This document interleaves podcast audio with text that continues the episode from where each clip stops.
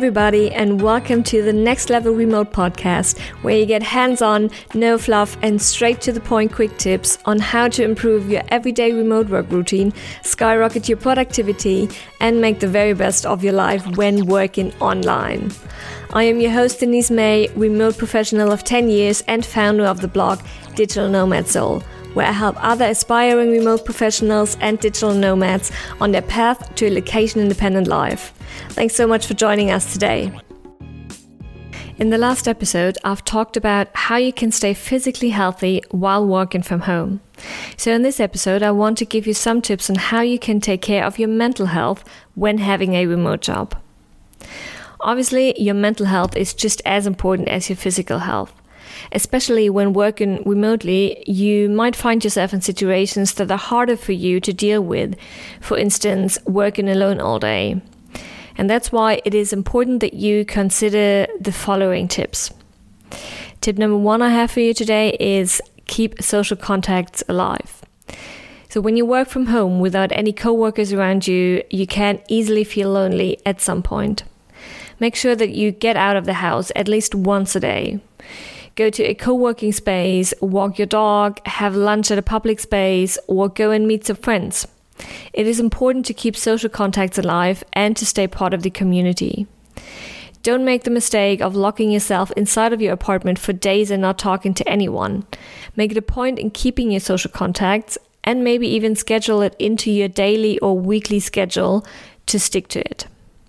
Tip number two is online co working or online lunch sessions. So, the easiest way to stay in touch with your coworkers is via video call. But who says that you can only make a call when you need to talk about business related issues? For instance, you can schedule one hour every week where everyone in your team logs into a video conference. But instead of discussing a certain topic, you all just work as usual. Only that during that one hour, you can actually see each other and make a comment every once in a while or ask a quick question, something like that. See how that goes. Another example would be online co lunching, if you want to call it that. Again, once a week during your lunch break, everyone turns on a video conference. This way, you can enjoy lunch together and talk about private topics or work related ones if you want to. This is almost as if you are all sitting in the same room at the same table and having lunch together. It's a great way to stay in touch and to not get too lonely during the day. Tip number three is plan in private interactions. So, when working from home, we often think that we have to limit our private interactions to be able to work focused and without distractions. And I agree to that and think that your private interactions shouldn't be all over the place because only because your boss can see you doesn't mean that you should send out WhatsApp messages all day or be on FaceTime with your friends all day. However, it would be crazy to think that we can get along without things like private interactions all day. And that's why it can be a good idea to set times for them into your daily or weekly routine and schedule to have it a bit more organized.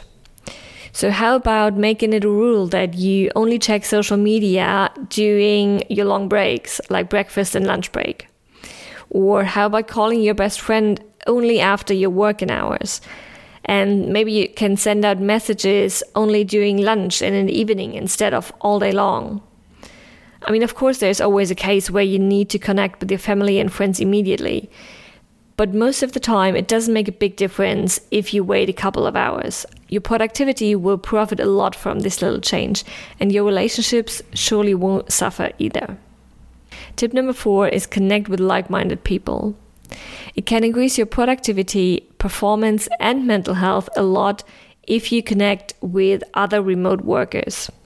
And I don't only mean your co workers at your office in your company. You should also try and connect with others outside of your company. So, if you are a freelance writer, get in touch with other freelance writers.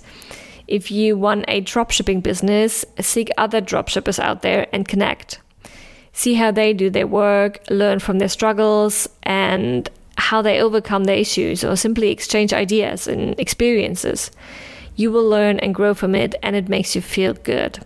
It is a lot of fun and it is super motivating to talk to like minded people because your family and your friends often won't understand your issues if you work online or are working in a different industry than they do. To get in contact with those kind of remote workers, try co working spaces near you. You could also check out Facebook groups or meetup groups. If you don't know the website meetup.com, check that one out to find like minded remote professionals. If you want to combine networking and a holiday, you may want to go to a workation or retreats for remote workers or digital nomads in other countries. Tip number five is work from different places. As mentioned in a previous episode, working from your home office every day, all day, can soon get boring and maybe even a little bit depressing. So change scenery. You could test some co working spaces around you or work from a quiet cafe every once in a while. Maybe you can also go to library or bring a hotspot and work from a park. That will not only decrease your creativity and productivity, but will also keep you motivated. Tip number six is keep your private life private. I know that it is very tempting to just grab your laptop and work from your comfortable bed all day. But then your private place and your working place becomes one. And it is much harder for your brain to turn off and relax in the evening when you want to go to sleep because you automatically connect the location with work. So try to keep your work in a separate place in your home. If you don't have a spare room, don't worry. It doesn't have to be a separate room, but just a separate space or nook, I don't know, in your kitchen, in your living room, wherever that is dedicated for your work only will do. And tip number seven is meditation. So, meditation is something that most people can benefit from. It keeps your stress level low and helps you focus on the important things in life. It can easily be done from home in the morning or during a break. And if you're completely new to meditating, there are many apps out there that help you get started, for instance, Headspace. If you don't want to get an app, simply search for YouTube videos for guided meditations. There are thousands out there. As you can see, there are quite a few things that you can do to take care of your mental health when working from home. Here's a summary. Number one, keep your social contacts alive. Number two, Try online co working or co lunch sessions. Number three, plan in private interactions. Number four, connect with like minded people in your industry or other remote workers. Number five, work from different places outside of your home office. Number six, keep your private life private and only work from a dedicated workspace in your home. And number seven, try meditation. I hope you've liked today's episode and found value in this quick tip. If so, I would very much appreciate if you could leave a review on your podcast platform and share this episode with your family or friends if you think that they'd find it helpful too. If you don't want to miss the next episode, make sure to subscribe to the Next Level Remote podcast. As always, I put all of the products, services, or websites that I've mentioned and that I recommend in the show notes of this episode. Here you can also find tons of other information on remote work in general and the digital nomad lifestyle if you want to read more about it. Thanks so much for listening again, and I wish you a wonderful day and speak to you next time.